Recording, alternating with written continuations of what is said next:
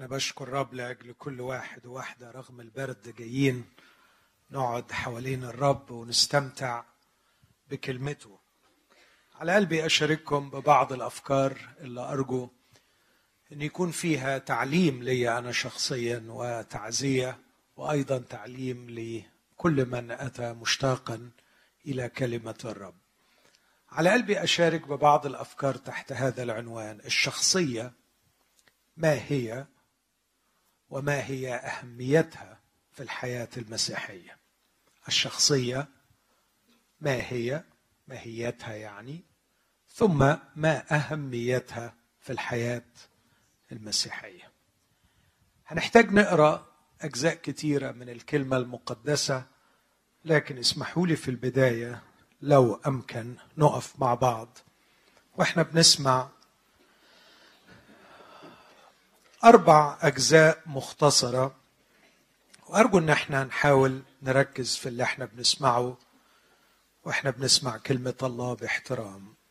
أولا من سفر الأعمال الأصحاح التاسع. كتاب يذكر قصة شاول فيقول: أما شاول فكان لم يزل ينفث. ينفث تهددا وقتلا على تلاميذ الرب.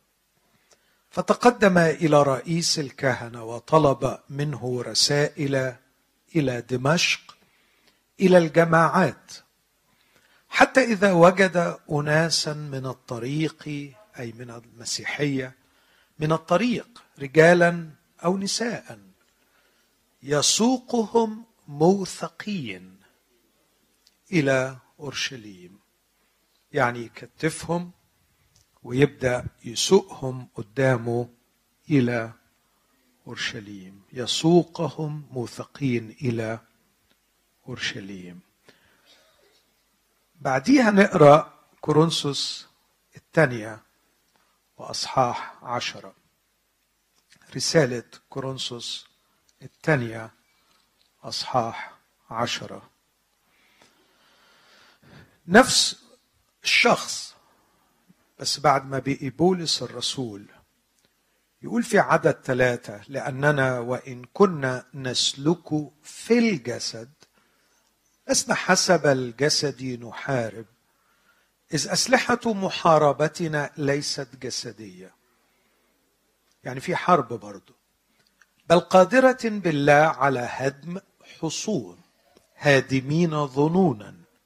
وكل علو يرتفع ضد معرفة الله ومستأسرين كل فكر إلى طاعة المسيح ومستعدين لأن ننتقم على كل عصيان متى كملت طاعتكم. ثم من رسالة غلاطيا الأصحاح الأول.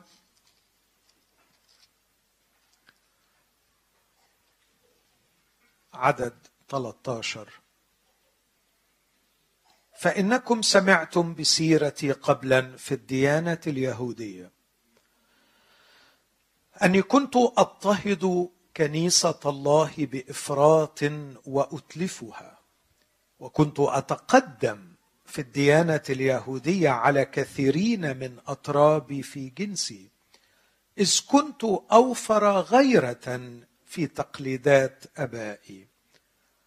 ولكن لما سر الله الذي أفرزني من بطن أمي ودعاني بنعمته أن يعلن ابنه في لأبشر به بين الأمم للوقت لم أستشر لحما ودما. وأخيرا وإحنا في ذهننا الجزء ده ولا سيما فكرة كنت أتقدم في الديانة اليهودية. كنت أوفر غيرة في تقليدات آبائي. أقرأ من كورنثوس الثانية أصحاح 11 وهو يقول هذه الكلمات في عدد خليني أبدأ من عدد 22 كورنثوس الثانية 11 22 أهم عبرانيون فأنا أيضا أهم إسرائيليون فأنا أيضا أهم نسل إبراهيم فأنا أيضا. أهم خدام المسيح أقول كمختل العقل فأنا أفضل. في الأتعاب أكثر في الضربات أوفر في السجون أكثر في الميتات مرارا كثيرة. آمين. هذه هي كلمة الرب. نقول شكرا شكرا للرب لأجل هذه الكلمة. وإحنا واقفين نطلب منه يفتح أذهاننا وقلوبنا ويسكنها فينا بغنى نأتي إليك فعلا بروح الامتنان لأننا عندنا الكلمة النبوية. نشكرك لأجل هذا الكتاب. أتضرع إليك مع إخوتي أن تفتح ذهني وأن تعلمني وأن تسكن فينا هذه الكلمة بغنى. أبانا في اسم الرب يسوع اقبل شكرنا واستجب تضرعنا. آمين. من أكثر الكلمات اللي بكررها كتير في وعظي كلمة الشخصية. وكتير بقول إنه أهم حاجة في الحياة المسيحية هي الشخصية. لكن الحقيقة الكلمة ما بتبقاش واضحة قوي إيه اللي نقصده بكلمة الشخصية. فحابب أعمل تمييز صغير وبعدين أنطلق إلى نقطة أخرى ما هي أهميتها في الحياة المسيحية وممكن كمان ادخل لنقطة ثالثه كيف نطور الشخصية؟ كيف نجعلها أفضل؟ علشان نقدر نحقق الأهمية بتاعتها اللي هذكرها في النقطة نمرة اثنين بس اطمن إنكم صحيين يبقى أنا هتكلم في كم نقطة؟ ثلاثة النقطة الأولى أعرف إيه هي الشخصية وبعدين أقول أهميتها في الحياة المسيحية وبعدين أقول الحاجات اللي تساعدنا أن نطور الشخصية علشان تقدر تحقق الأهمية اللي هذكرها في النقطة الثانية. عظيم. آه، في اللغة العربية ما عندناش غير كلمة الشخصية. في اللغة الإنجليزية في كلمتين في personality وفي character. والاثنين مختلفين عن بعض. والحقيقة إحنا كنا محتاجين بشدة إن يكون عندنا كلمتين في اللغة العربية يوصفوا الكلمتين دول لأنه فعلا الشخصية الإنسانية ما ينفعش يشار إليها بكلمة واحدة. لكن أنا للتسهيل في العربي بستخدم كلمة الشخصية وبكون بقصد بيها أكتر اللي هي نمرة اثنين اللي هي الكاركتر وإن كانت دي مش ترجمة دقيقة. وحتى قريب كنت في بلد عربي وأحد الأحباء لفت نظري. قلت له بسبب فقر لغتنا العربية في بعض المواقف بضطر أستعمل كده. وقلت لنفسي يعني. خليني علشان التسهيل أقول أنا هترجم personality الشخصية. وهترجم كاركتر الإنسان الداخل. هذه الترجمة ليست ترجمة سيكولوجية لكن ترجمة كتابية. الإنسان الداخل. إيه الفرق بين الاثنين؟ الشخصية اللي هي البيرسوناليتي أقدر أعرفها وأقول هي مجمل السمات النفسية التي تجعل الشخص هو كما يراه الناس. مجمل السمات النفسية التي تجعل الشخص هو كما يراه الناس. إيه السمات النفسية دي؟ السمات النفسية هي الذكاء بأنواعه المختلفة. ففي واحد عنده ذكاء موسيقي رهيب زي رفيق وأنا ضايع في الموسيقى فهو يختلف عني في هذا. هذا ما يجعله شخص مميز عني.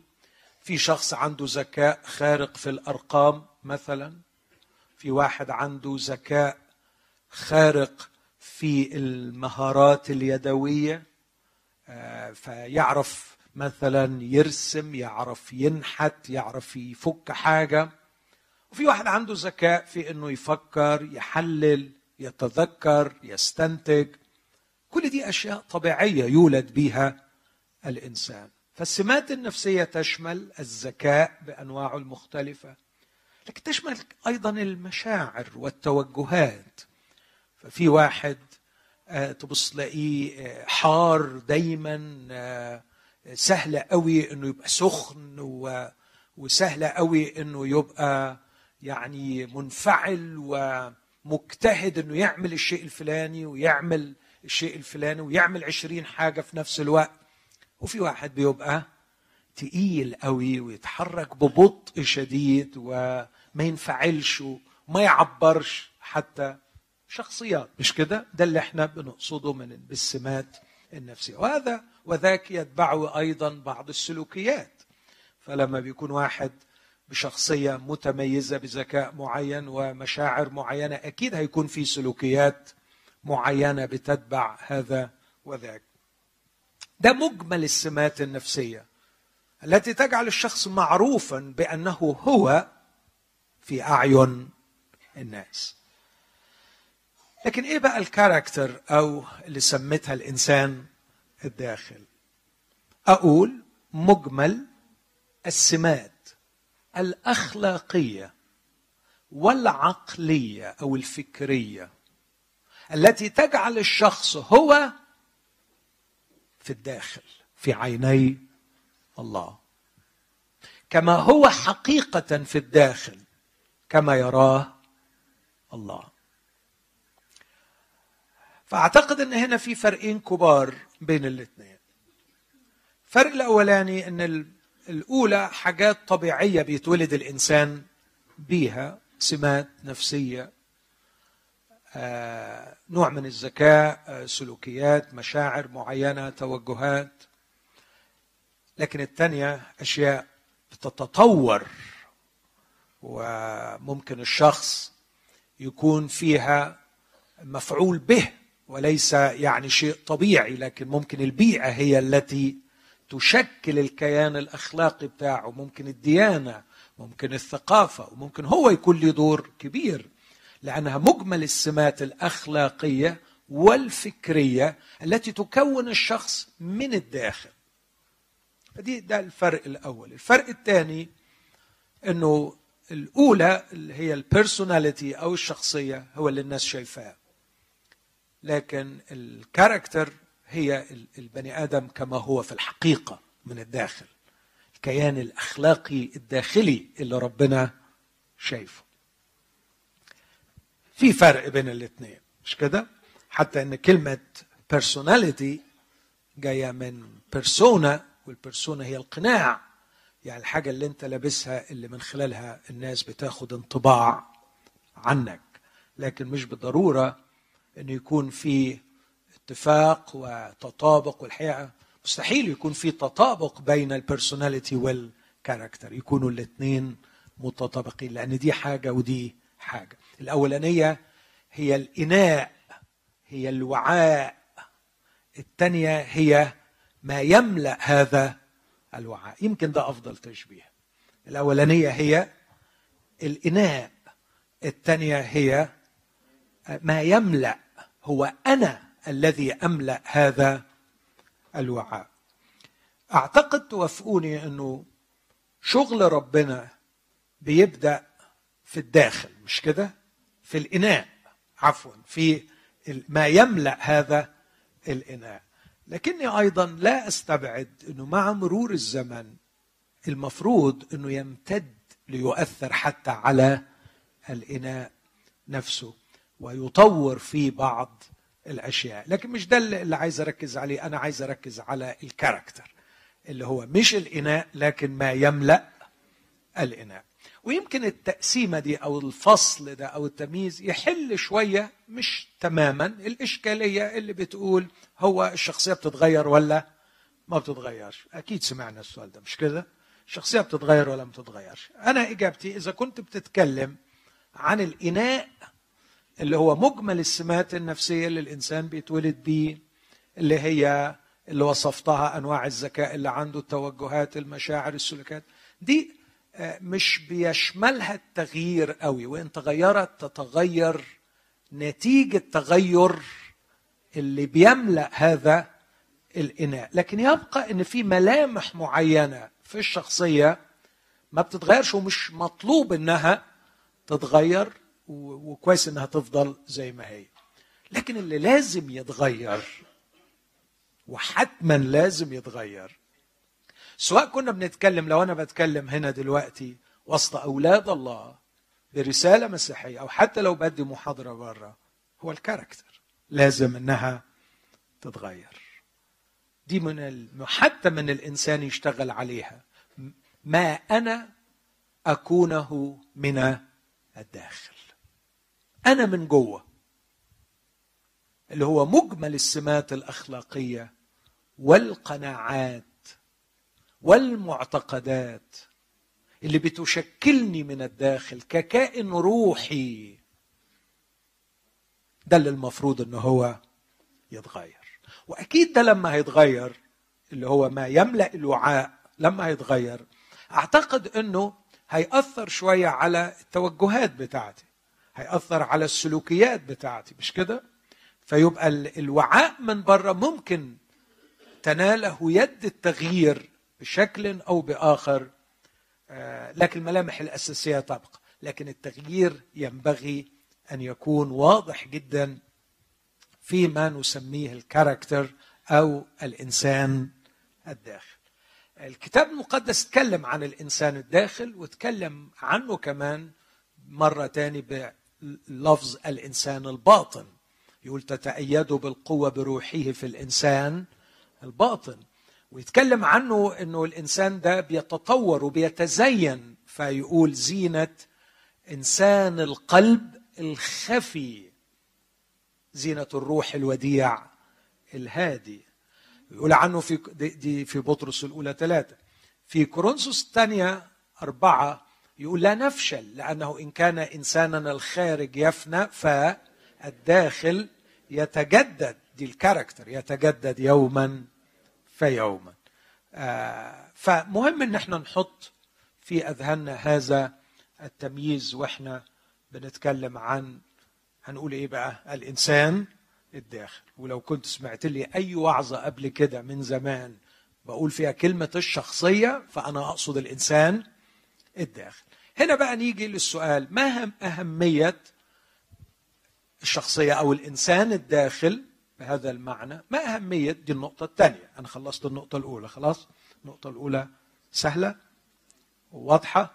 طيب. السؤال الثاني بقى ما أهمية الإنسان الداخل أو الشخصية باللغة دي الجديدة بقى آه، في الإيمان المسيحي؟ أعتقد أن ده سؤال في غاية الأهمية. خليني بس أوضح من كلمة الله العلاقة بين الاثنين كتابيا. قبل ما انتقل للأهمية بتاعتها. خدتوا بالكم الجزئين الأربع أجزاء اللي أنا قريتهم؟ قريت عن شاول الترسوسي في أعمال تسعة وفي كورنثوس الثانية عشر وقريت عنه في غلاطيا واحد وفي كورنثوس الثانية 11 واللي كان مدقق في القراية معايا يقدر يعرف ليه أنا اخترت الجزئين دول والجزئين دول. أدي مثل. في الجزء الأول كان شاول الطرسوسي مندفع ينفث تهددا وقتلا ويستأسر الناس يقودهم موثقين يسوقهم عفوا مش يقودهم يسوقهم موثقين يعني بيروح يكتف بني آدم ويسوقه. على فكرة المنظر ما اختلفش كتير في كورنثوس الثانية عشرة. نفس العنف موجود الأولاني في حرب والثاني في حالة حرب بيحارب المسيحيين وبيكتفهم وبيسوقهم وبيقتلهم في كورنثوس الثانية عشرة على فكرة هو بيعمل نفس الحاجات بولس بيستأثر صح؟ يعني إيه بيستأثر؟ يعني بيكتف وبيوقعهم في الأسر وبيكتفهم بس مش بيستأثر ناس لكن بيستأثر أفكار مستأثرين كل فكر. وبيحارب ولا ما بيحاربش؟ ده, محارب محترم. أسلحة محاربتنا ليست جسدية بل قادرة بالله على هناك كان بيهدم بني آدمين هنا بيهدم حصون وظنون ومستعدين أن ننتقم. واخد بالك من اللغة؟ يا عم اختار لغة. ألطف شوية. اختار لغة كده يقول لك هو أنا بولس كده. مستعدين أن ننتقم على كل عصيان. خدتوا بالكم الوعاء غالبا هو هو لكن الكيان اللي بيملى الوعاء اختلف خالص. اختلف في أخلاقه اختلف في توجهاته اختلف في قناعاته اختلف في إيه اللي يحارب من أجله وإيه اللي ما يحاربش من أجله. اختلف في لماذا يعيش ولماذا لا يعيش. إيه الحاجات اللي ما ينفعش أعيش لها وإيه الحاجات اللي لازم أعيش لها. إيه الحاجات اللي اضحي علشانها. إيه الحاجات اللي أحزن من أجلها. إيه الحاجات اللي اغضب بسببها. إيه الحاجات اللي انفعل بس... هو بينفعل في كل الأحوال. وما بطلش إن هو ينفعل. وغالبا كان بينفعل بشدة. بس في اختلاف ولا ما فيش؟ بنسبة إيه؟ ده يعني اتبدل ده واحد راح وجي بداله وهو قال مع المسيح صلبت في تغيير بس الوعاء هو هو. تخيلوا لو كان بولس بطل ينفعل. لو كان بولس بطل يحارب.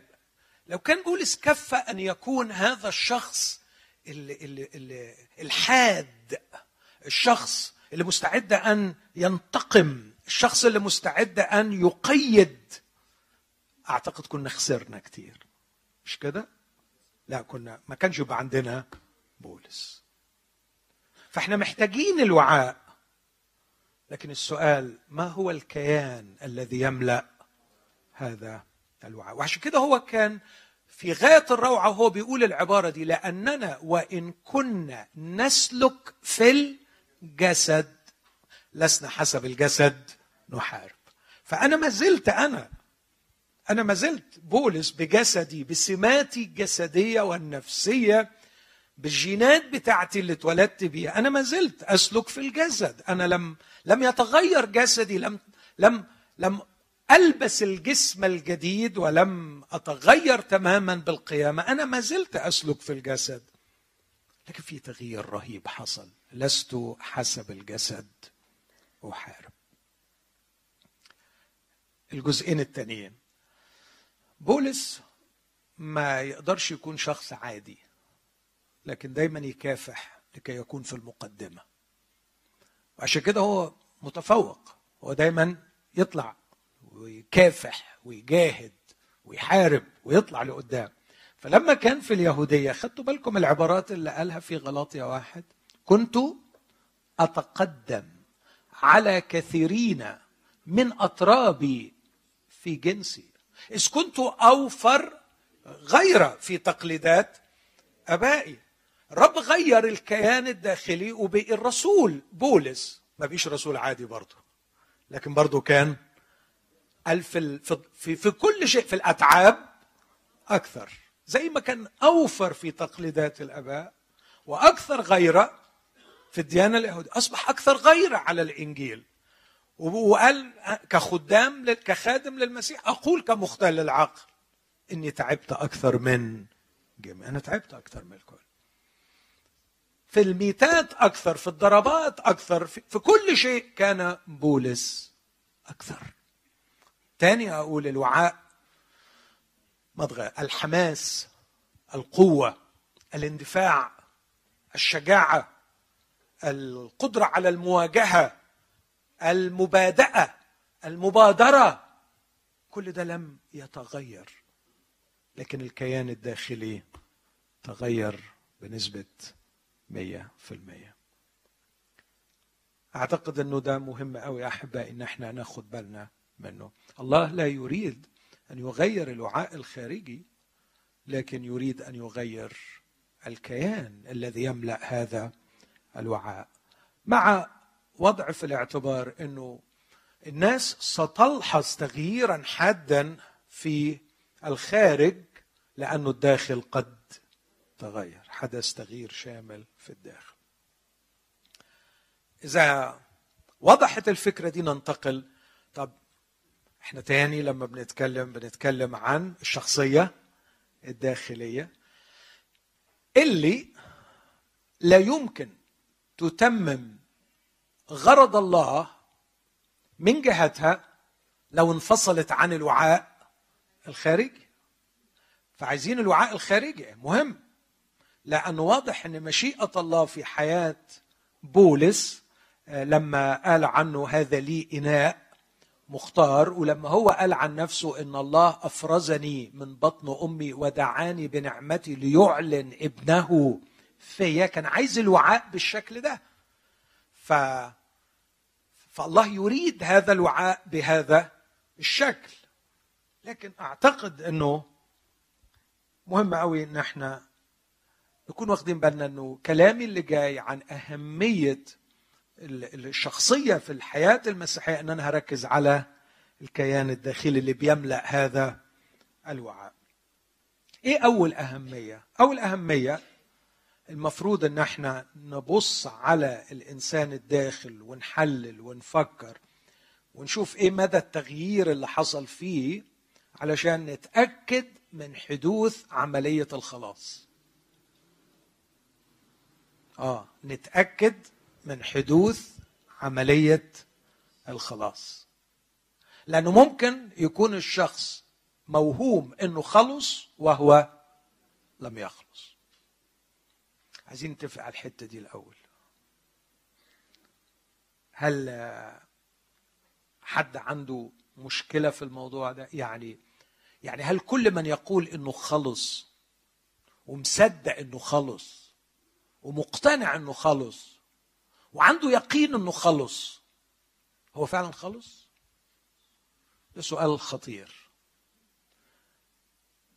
يظهر إن أنا صعبت السؤال لما قلت عنده يقين إنه هو خلص لا أنا مصر عليها عنده يقين إنه خلص أنا أعرف ناس ما عندهمش يقين إنهم خلصوا وهم في الحقيقة خلصوا لكن سؤالي هو هل كل من عنده يقين إنه خلص هو فعلا خلص لا. لا قوي. وأجيب بعض الأدلة الكتابية.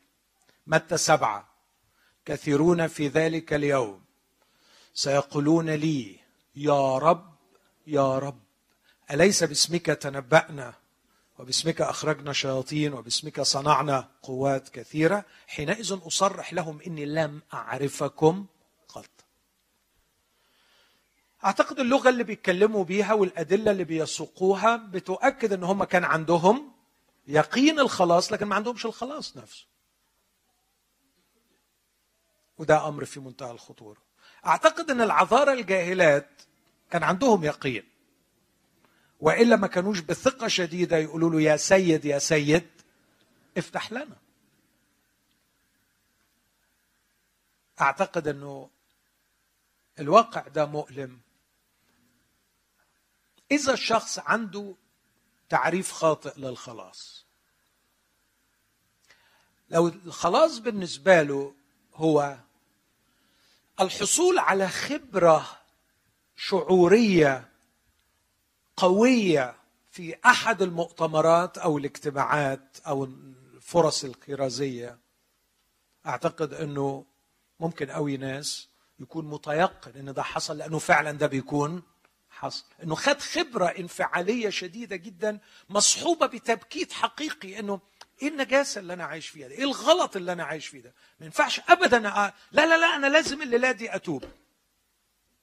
وبينفعل وبيتوب لكن زي ما قال الرب يسوع مرة عن اللي سقط على الأرض المحجرة يؤمنون إلى حين يبقى وقت يعني محدود وأنا أعتقد أشرت قبل كده أكتر من مرة إنه بعد شوية الخبرة الانفعالية اللي خلته مشي بقوتها عدة أسابيع أو عدة أيام أو عدة شهور تأثيرها بيروح بس بيلتفت حوله في الكنيسة اللي هو فيها بيلاقي الحل من بعضه بيلاقي اخلاقيا آه، متشابهين يعني ما ما فيش ما فيش فرق كبير أخلاقي. فبيرجع يقول يبدو أن اختبار الخلاص لا يزيد عن ما أنا اختبرته لأني أراه في من حولي وبالتالي فأنا مخلص. لأنه مش شايف فرق كبير. شايف المؤمنين بيظلموا شايف المؤمنين مش أمنا في الكلام شايف المؤمنين في في شرور في اعوجاج في عدم استقامة. ف... وبعدين يمكن تنتابوا أحيانا نوبات شك. يقول لا يا واد اما أكون ما خلصتش. فيروح لأحد الخدام يقول له أنا بشك يقول له مبروك. الشك دليل الإيمان لأنه ما حدش بيشك وهو مش مؤمن. طالما بتشك يبقى أنت مؤمن. طبعا ده كلام غريب وعجيب ولا أساس له من الصحه ممكن تكون حالة تاني إنه الشخص يكون فاهم إن خبرة الخلاص هو أن تتربى في عائلة مسيحية وأن تكون تعاليمك تعاليم صحيحة بينما المجتمع من حولك كله حتى في الأوساط المسيحية يؤمن بتعاليم خاطئة. فيختزل قصة الخلاص ليس إلى انفعال حدث في اجتماع لكن إلى قناعات كتابية صحيحة. فطالما أن قناعاتي الكتابية صحيحة اذا أنا مخلص. لأنه كل اللي حواليا بيقولوا لي أنت تعرف الحق وأنت تنادي بالحق وأنت تؤمن بالحق وأنت شوف نعمة الله اللي, اللي خلتك تعرف الحق بينما من حولك يعيشون في ضلالات. فأنت تشكر ربنا مليون مرة. أنت أخ عارف الحق. فالخلاص هو مجموعة معتقدات كتابية صحيحة. بس ده مش الخلاص. أو ممكن يكون خبرة الخلاص هي مجموعة ممارسات مسيحية صحيحة. والشخص لاعتبارات نفسية وعائلية واجتماعية بيمارس لأنه بيجد شبعه وبيجد استمتاعه. هو على فكرة لما تطلعه بره الممارسات دي اولا بيحس بالاغتراب ويحس بالذنب. والشعورين دول الله ما يوريك قاسيين جدا. أنا محتاج أتلم في عيلة محتاج أتلم مع مجموعة. بنمارس كلنا نفس الممارسة. وبعدين لما ما بيمارسهاش مش بس يصاب بالاغتراب لكن كمان يحس إنه هو مقصر فيصاب بالشعور بالذنب. فخبرة الخلاص هو أن أستمر في هذه الممارسات المسيحية الصحيحة. أعتقد إنه ده موجود أحبائي للأسف. و... وده شيء مرعب. ده زي بالظبط الكانسر اللي مش متشخص.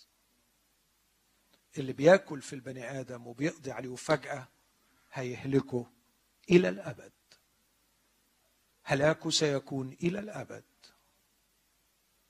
وده شيء خطير للغاية. إيه اللي ممكن يقطع الشك باليقين؟ إيه الحاجة اللي تخليني أقول لا هذا دليل على أن الخلاص قد حدث؟ أعتقد كلام الرب يسوع له المجد. يقول من ثمارهم تعرفونه.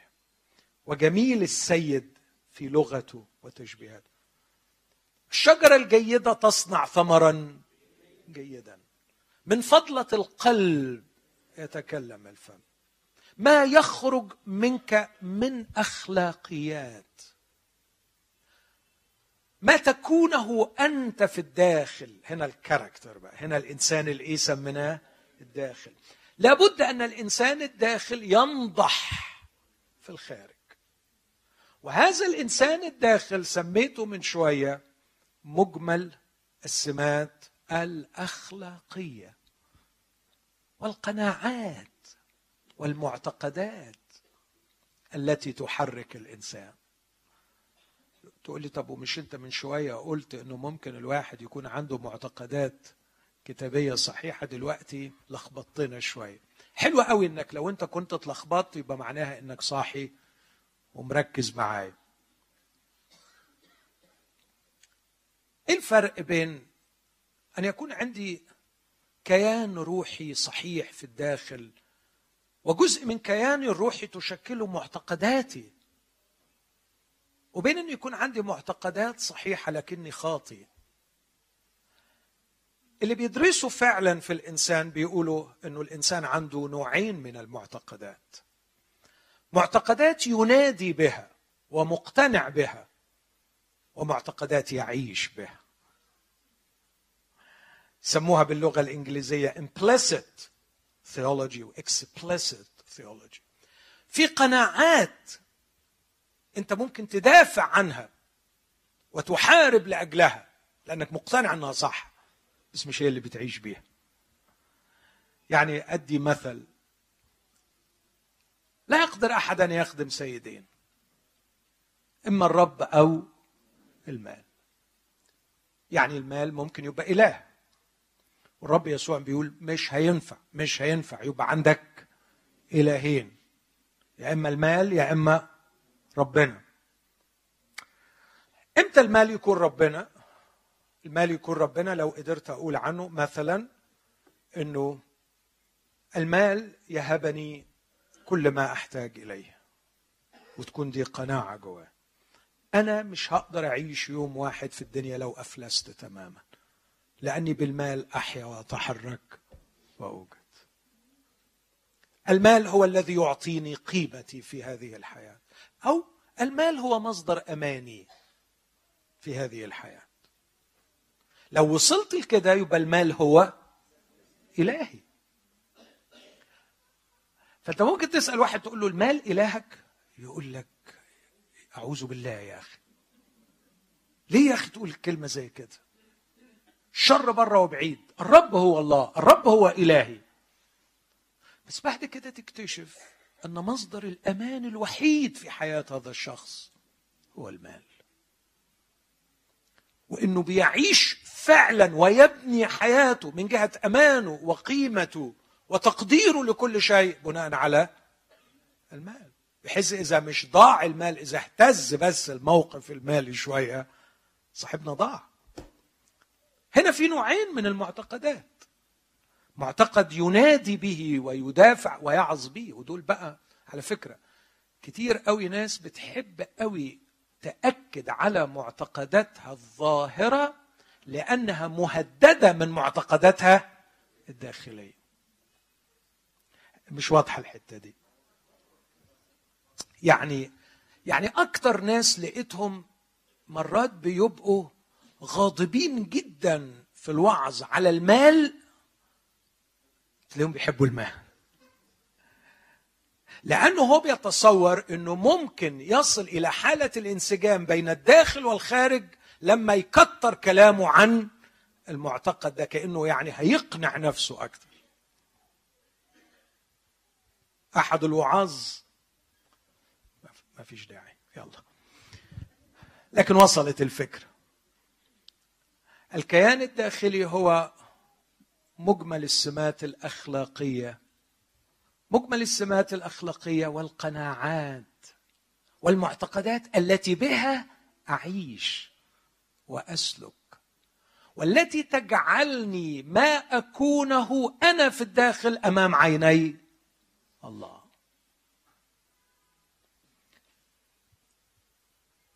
هذه هذا الإنسان الداخل أو بقى الشخصية بالمفهوم الشائع. اللي من جوه دي دي اللي بتأكد إذا كنت أنا مخلص ولا مش مخلص. أقرأ لكم عبارة توضح الفكرة دي في كورنثوس الأولى أصحاح تسعة. رسول بولس بيقول في عدد 25 وكل من يجاهد يضبط نفسه في كل شيء. أنا هنا في العبارة دي باللغة اللي أنا كنت بقولها من شوية أنا بشوف الكيان يتحكم في الوعاء وليس الوعاء يتحكم في الكيان. إحنا قلنا إن الشخصية بالمفهوم العادي الشخصية كلمة شخصية فعلا personality ده الوعاء الذي يحوي الكيان الداخلي. الكيان الداخلي اللي هو الكاركتر الكيان الداخلي بولس بيقول عنه أنا لأني أجاهد أضبط نفسي. النفس اللي بيضبطها دي اللي هي إيه؟ الوعاء الخارجي. فالساكن يتحكم في المسكن والكيان يضبط الوعاء.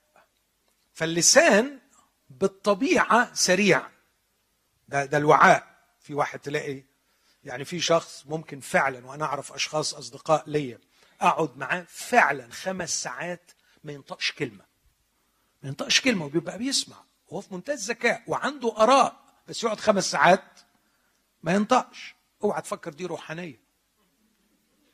دي طبيعة طبيعة الشخص. وفي واحد تاني ما يقدرش يقعد دقيقتين من غير ما يتكلم. دي, دي طبائع شخصية. المفروض إن الكيان يتحكم في الطبع. فالمفروض إن الكيان الروحي في شخص صامت بالطبيعة يجي مواقف ما ينفعش فيها إن هو يصمت لازم يعمل إيه؟ لازم يتكلم. لازم ياخد خطوة. لازم يطلع بره الصمت اللي هو فيه ويقول. والعكس تماما. مرات الشخص اللي بيتكلم كتير المفروض الكيان يعمل إيه؟ يسكته شوية. يضبط نفسه. من يجاهد يضبط نفسه. يضبط نفسه أي أن الكلمة العليا ينبغي أن لا تكون للوعاء لكن تكون للكيان الذي يملأ هذا الوعاء. الرسول بيقول من يجاهد يضبط نفسه في كل شيء أما أولئك هو بيجيب فكرة الرياضة. الشخص الرياضي لأنه في قناعات امتلكت كيانه من الداخل ومعتقدات إنه أفضل شيء في الحياة أن يحقق هذا الانتصار في هذا المجال الرياضي فبالتالي بيسيطر على كيانه بيسيطر على انائه فهو مثلا بيحب يأكل كتير يحاول يقلل الأكل بيحب ينام أكتر يحاول يقلل النوم أو ما بيحبش ينام لازم ينام فهو يضبط نفسه في كل شيء. أما أولئك فلكي يأخذوا اكليلا يفنى وأما نحن فإكليلا لا يفنى. إذا أنا أرقد هكذا كأنه ليس عن غير يقين. هكذا أضارب كأني لا أضرب الهوى اسمعوا أحبائي. بل أقمع جسدي وأستعبده. أعتقد جسدي هنا ما يقصدش بس بيه اللحم والدم الوعاء. أقمع جسدي وأستعبد. اسمع حتى بعد ما كرست للآخرين. لا أصير أنا نفسي مرفوضا.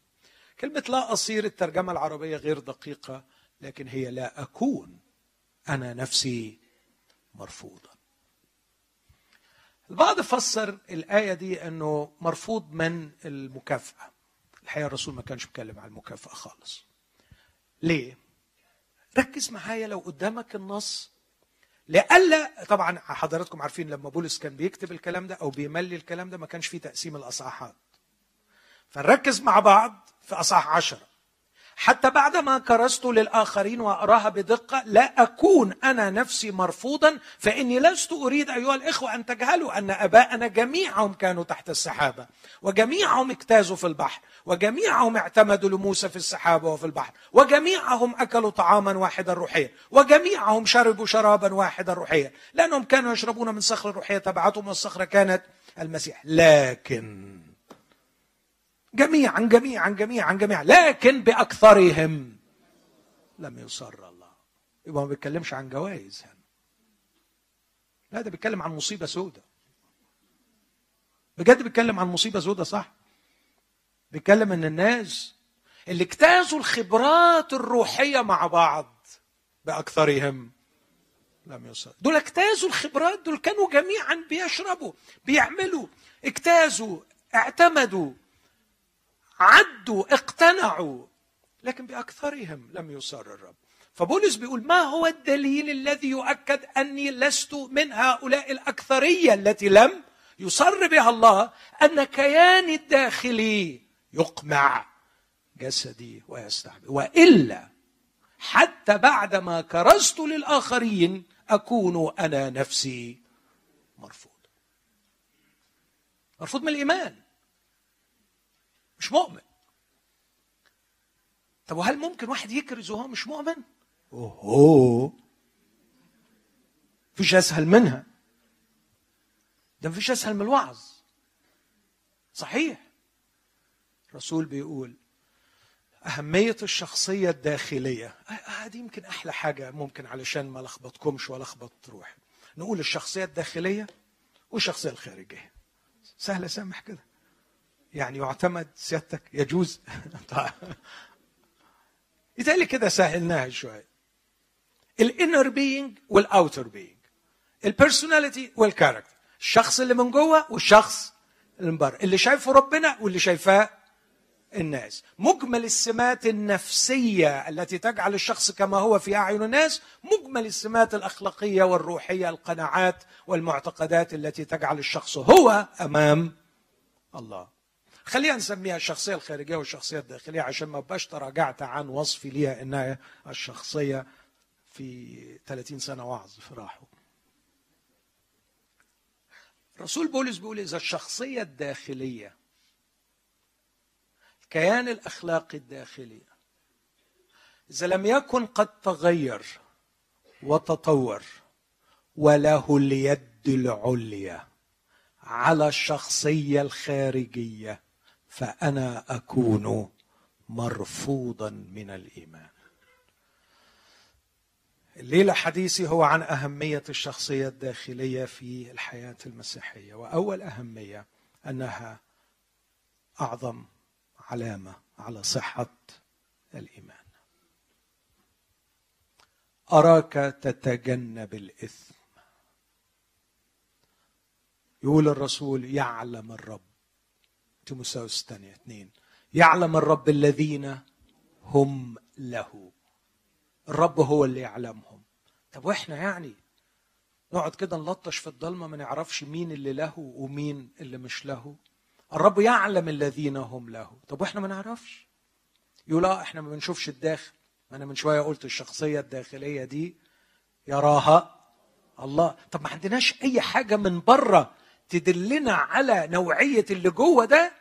كملت الآية. وليتجنب الإثم. كل من يسمي اسم المسيح. إن طهر أحد نفسه من هذه. يكون اناء للكرامة نافعا للسيد مستعدا لكل عمل صالح. يعني لما ألاقي حضرتك بتعمل الإثم بتعمل الإثم بغض النظر في أي مجال هذا الاسم في مجال الجنس في مجال المال في مجال الظلم في مجال العدل في مجال الحق في مجال الرحمة في أي مجال أنت تفعل الإثم. اسمح لي أقول أحط عليك علامة استفهام كبيرة قوي وأقول ما أعرفش. مش احكم عليك إنك خاطئ. لا أملك هذا. لا أملك فعلا. لا أملك أقول كيانك الداخلي ما تغيرش. أجيب منين؟ ما, ما أجيب منين الحق؟ ده ما أقدرش. لكن أقدر أقول ما عنديش دليل إنك مؤمن. وإنت حضرتك ما تفرضش عليا إنه غصب عن عيني إن أنا أقول إن أنت أنت برضه مالكش الحق. أنا ماليش الحق أقول إن أنت خاطي. وإنت مالكش الحق إنك تفرض عليا إن أنا أقول عليك إن أنت مؤمن لأني لا أراك تتجنب الإثم. لكن هناك أشخاص بولس يقول عن واحد منهم لأن أحشاء القديسين قد استراحت بك أيها الأخ. كل اللي عرفك رجع من التعامل معك والعلاقة معك عنده راحة إن في في تغيير عظيم. اسمع العبارة دي اللي يقولها لمعرفة كل الصلاح الذي فيك. يا فيليمون أنت تعاملاتك مع أخواتك عمالة تطلع منك صلاح. إحنا شفناك بتتاذي وبيطلع منك صلاح. شفناك بتتظلم وبيطلع منك صلاح. شفناك بيحسن إليك فيخرج منك صلاح. في تعاملاتنا معك رأينا الصلاح. عشان كده قلوبنا مستريحة إن أنت ابن لله.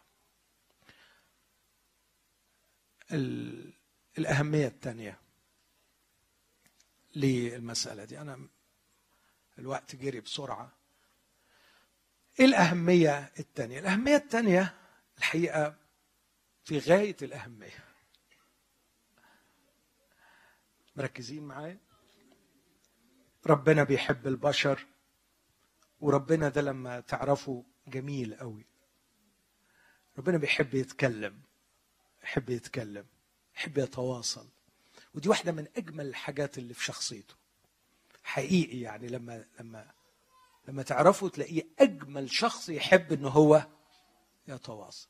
وأنا كتبت من فترة قريبة أن الشخص العلاقاتي إذا لم يتواصل فهو إما لا يتواصل عجزا أو كبرياء. لكن الكائن الكامل حاشا له من العجز ومن الكبرياء. فالله شخص علاقاتي. خلقنا على صورته كائنات علاقاتيه والكائنات العلاقاتيه تحب إنها تتواصل فهو يحب يتواصل. يحب يتكلم.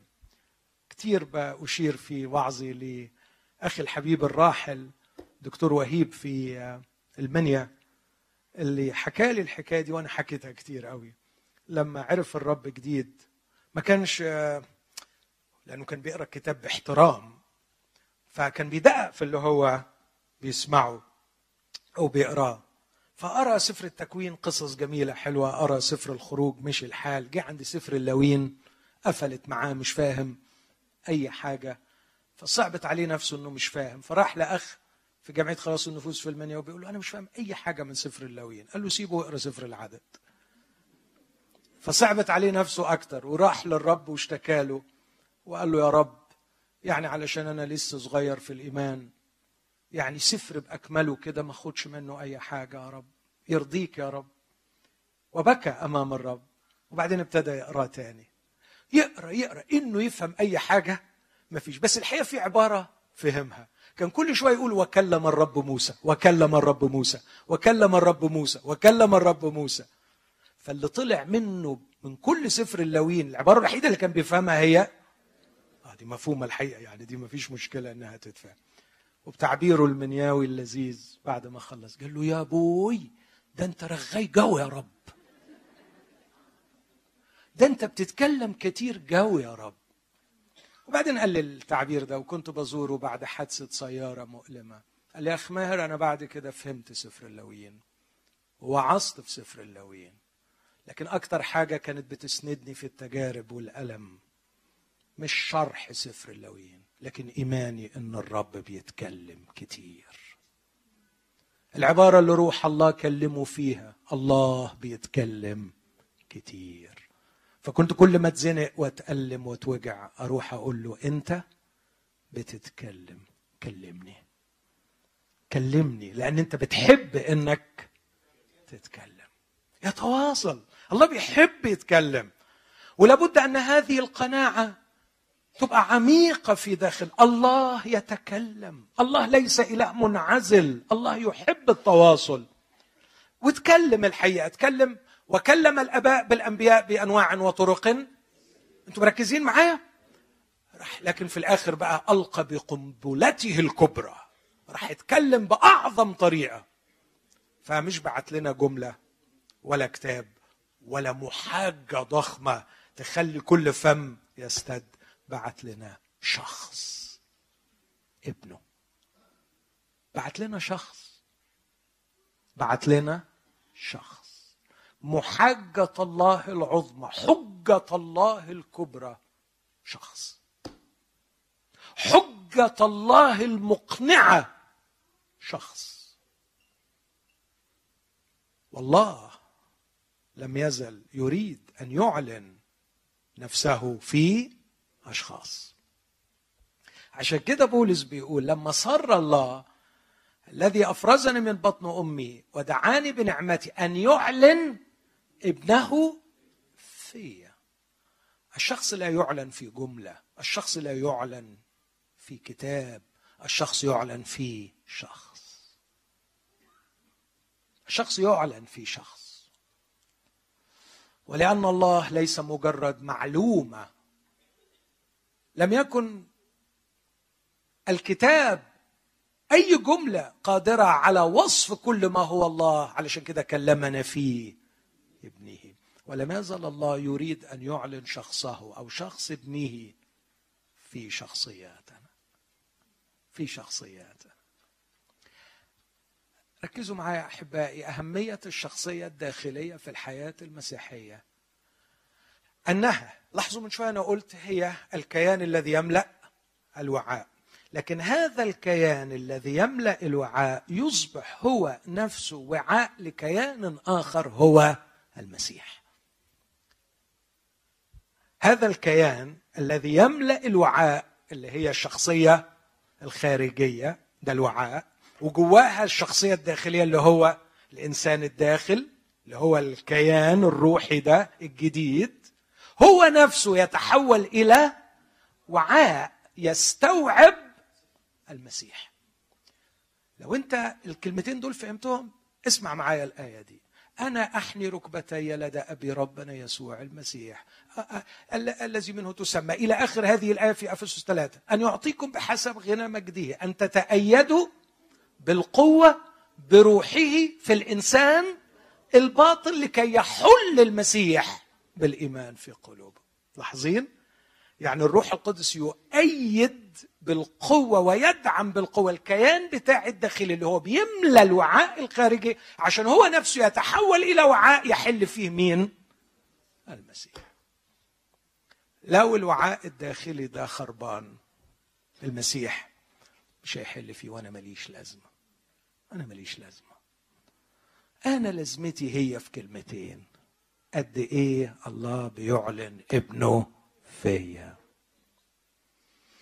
بصراحة كده لو ما بيعلنش ابنه فيا أنا وقلتي أحسن.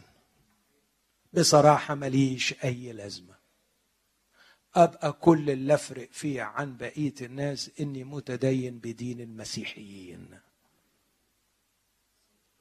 متدين بدين النصارى. زودت النصارى واحد. يا أهلا وسهلا. لكنك لست مسيحي. أنا مسيحي بقدر حلول المسيح في أهمية الشخصية المسيحية أنها هي التي من خلالها يعلن الله ابنه للعالم. It's revelatory الله بيعلن نفسه من خلال شخصيتي مش من خلال طلاقتي مش من خلال عطائي مش من خلال معتقداتي مش من خلال آه، إقناعي للآخرين مش من خلال مواهبي مش من خلال معلوماتي. الله يعلن ابنه من خلال شخصيتي. لو ما فيش شخصية متطورة من جوه ما فيش إعلان ويبقى ماليش لازمة.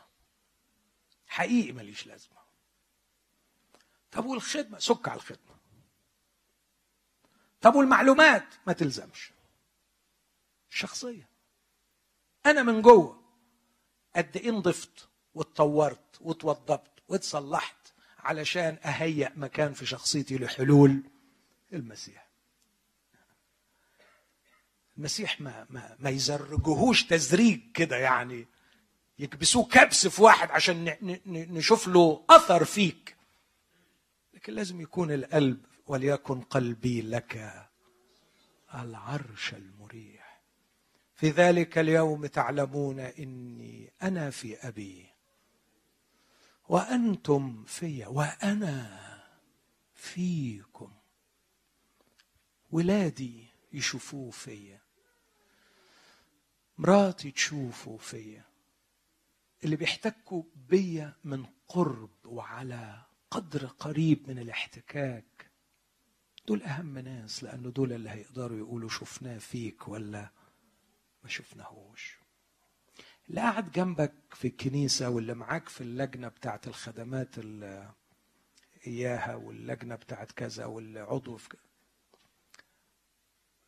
بيشوفوا البرسونا القناع. لكن يمكن اللي قريبين منك اللي بيحتكوا بيك اللي بيزعلوك واللي بتزعل منهم. اللي بتحتك بيهم اللي بتفكر معاهم اللي بتخطط معاهم يروك وأنت تتكشف أمامهم. دول اللي ممكن يقولوا أنت فين والمفروض إن هم يكونوا شايفين المسيح. النقطة الأهمية الثالثة مرتبطة بالأهمية الثانية. خلينا أقول الأهمية الأولى إنه الكيان ده اتغير فهو أعظم دليل على حدوث الخلاص. الكيان ده اتغير واتطور للدرجة إنه يحل فيه المسيح. علشان كده يقول تغيروا عن آه هنا برضو الكلمة اليوناني جميلة. شكلكم يقول اللي يقولوا اللي بيفهموا في اليونان الشكل الداخلي مش الشكل الخارجي الإنر الإنر بينج ده اللي من جوه. تغيروا عن شكلكم بتجديد أذهانكم علشان تقدروا تكونوا قادرين على تمييز ومعرفة ما هي مشيئة الله الصالحة المرضية الكاملة وتقدروا تعيشوا الحياة المسيحية.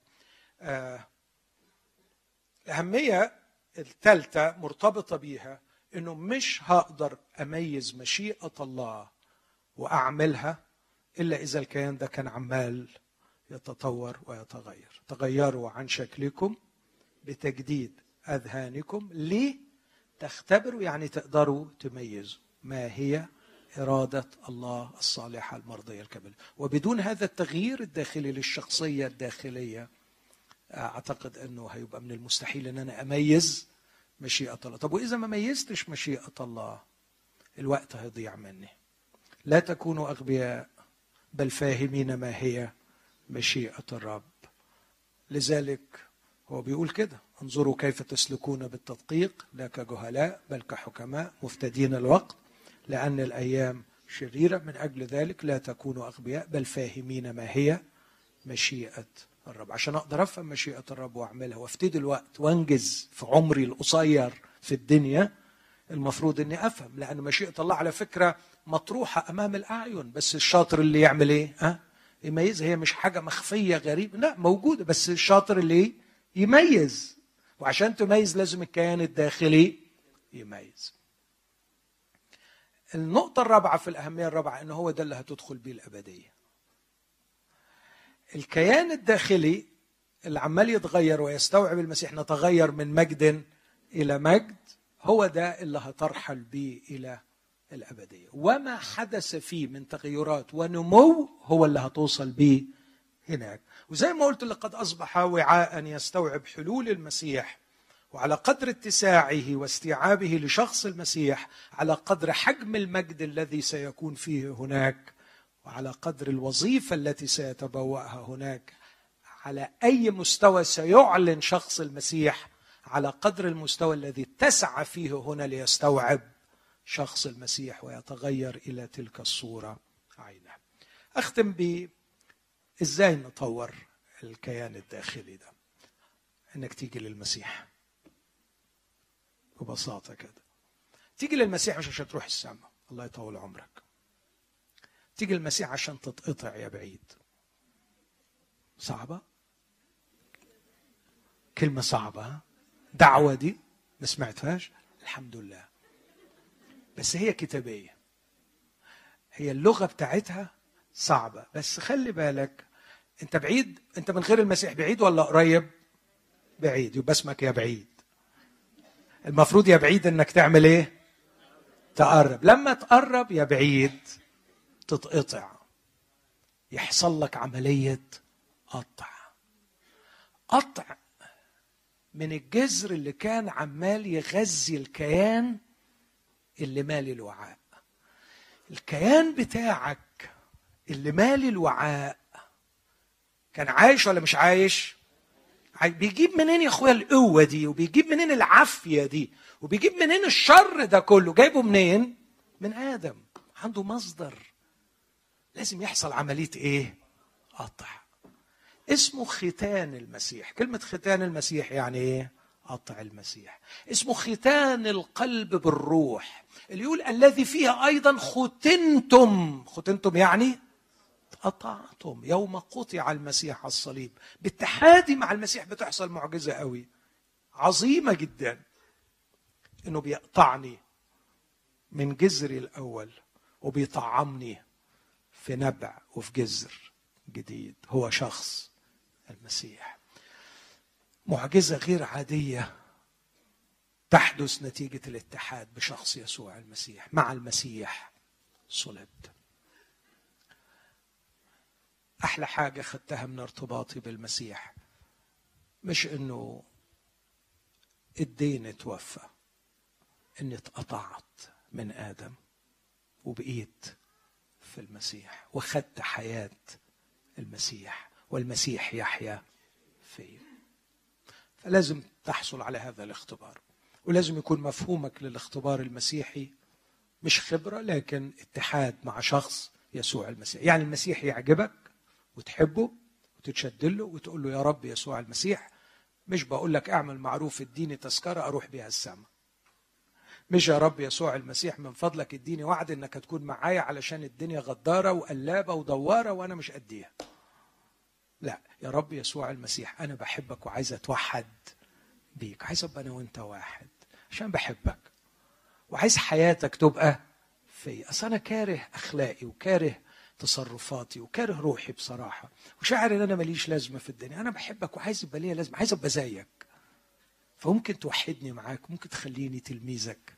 ممكن تخليني أنا وأنت واحد. وأبقى شبهك. وأبقى زيك. وأعيش اللي أنت عشته. وأعمل اللي أنت عملته. أنا معجب بيك. عايز أبقى زيك.